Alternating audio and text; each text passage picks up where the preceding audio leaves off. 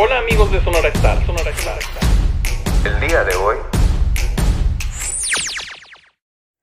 Hola, soy Mirna Jiménez. Los saludo desde esta plataforma de Sonora Star para continuar el diálogo que hemos iniciado, donde todos ustedes forman parte de esta gran comunidad.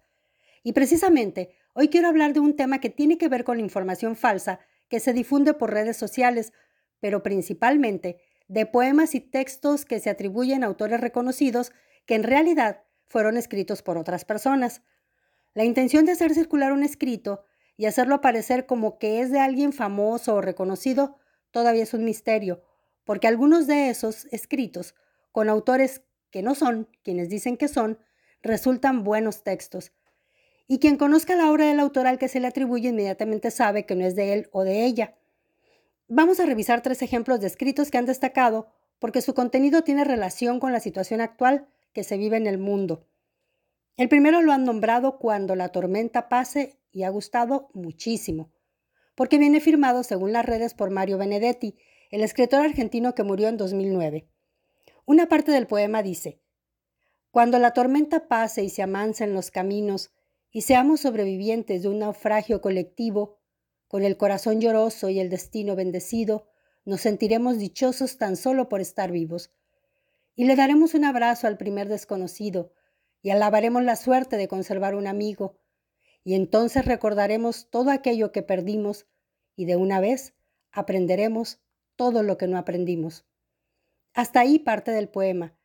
Quien conozca la obra de Benedetti sabe que él manejaba la rima de forma distinta y que este poema no lo escribió él. En realidad el poema se llama Esperanza y es de un artista que maneja varias disciplinas, de nombre Alexis Valdés y de origen cubano. El poema se publicó el pasado marzo y de alguna manera se difundió a todo el mundo, pero con el nombre de Mario Benedetti. Hubo quien quiso darle autenticidad y lograron que Nacha Guevara, la cantante argentina, lo grabara en un video recitándolo. Eso le dio credibilidad, porque Nacha Guevara hizo todo un éxito en canción el poema Te quiero, este sí de Mario Benedetti que ella grabó en 1977 pero Esperanza no es de Benedetti, sino de Alexis Valdés. El segundo caso es algo complicado de explicar, pero aquí va.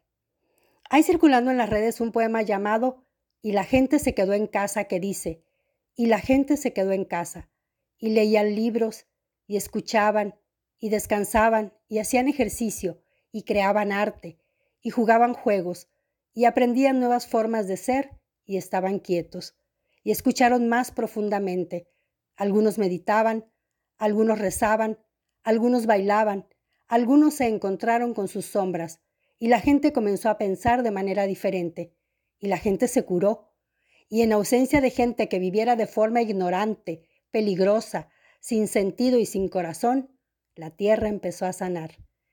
Esta es una de las traducciones al español porque originalmente está escrito en inglés. Al circular en redes sociales, dijeron que fue escrito por Grace Ramsey, el seudónimo de Kathleen O'Mara, una escritora irlandesa que vivió de 1839 a 1888. Se dice que fue escrito durante la gran epidemia de la peste. Eso conmovió a las personas y decían, qué gran casualidad. Mira, en ese entonces también la tierra se curó durante el encierro de la gente. Pero no, la autora del poema es Kitty o Meara, como se escribe, una ex profesora estadounidense que lo escribió recientemente durante esta pandemia. Tal vez no hubo mala intención porque los nombres se parecen. Kathleen O'Mara, Kitty O'Meara, alguien sumó dos más dos y se dio cuenta que si decía que el poema era de la fallecida escritora y que fue creado durante la epidemia de la peste, se volvería viral.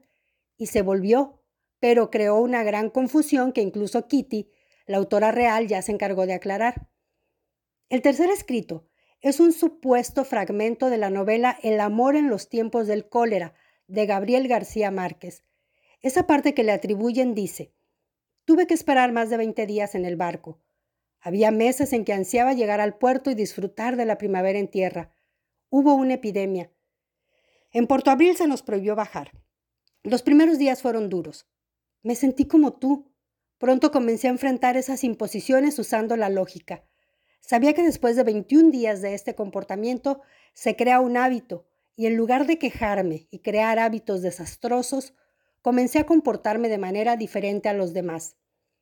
Bien, esto no pertenece al amor en los tiempos del cólera ni es de Gabriel García Márquez. Quien conozca su obra capta que no es su redacción y si damos un vistazo a la novela, se verá que ese párrafo no existe. Se inició una discusión en redes acerca del verdadero autor y ya se comprobó que el fragmento es parte de la obra El libro rojo de Carl Jung. Mm, en todas estas obras hay que reconocer un punto. Tratan de dar ánimo a la gente y también esperanza de que esto va a pasar pronto, esto que estamos viviendo a nivel mundial.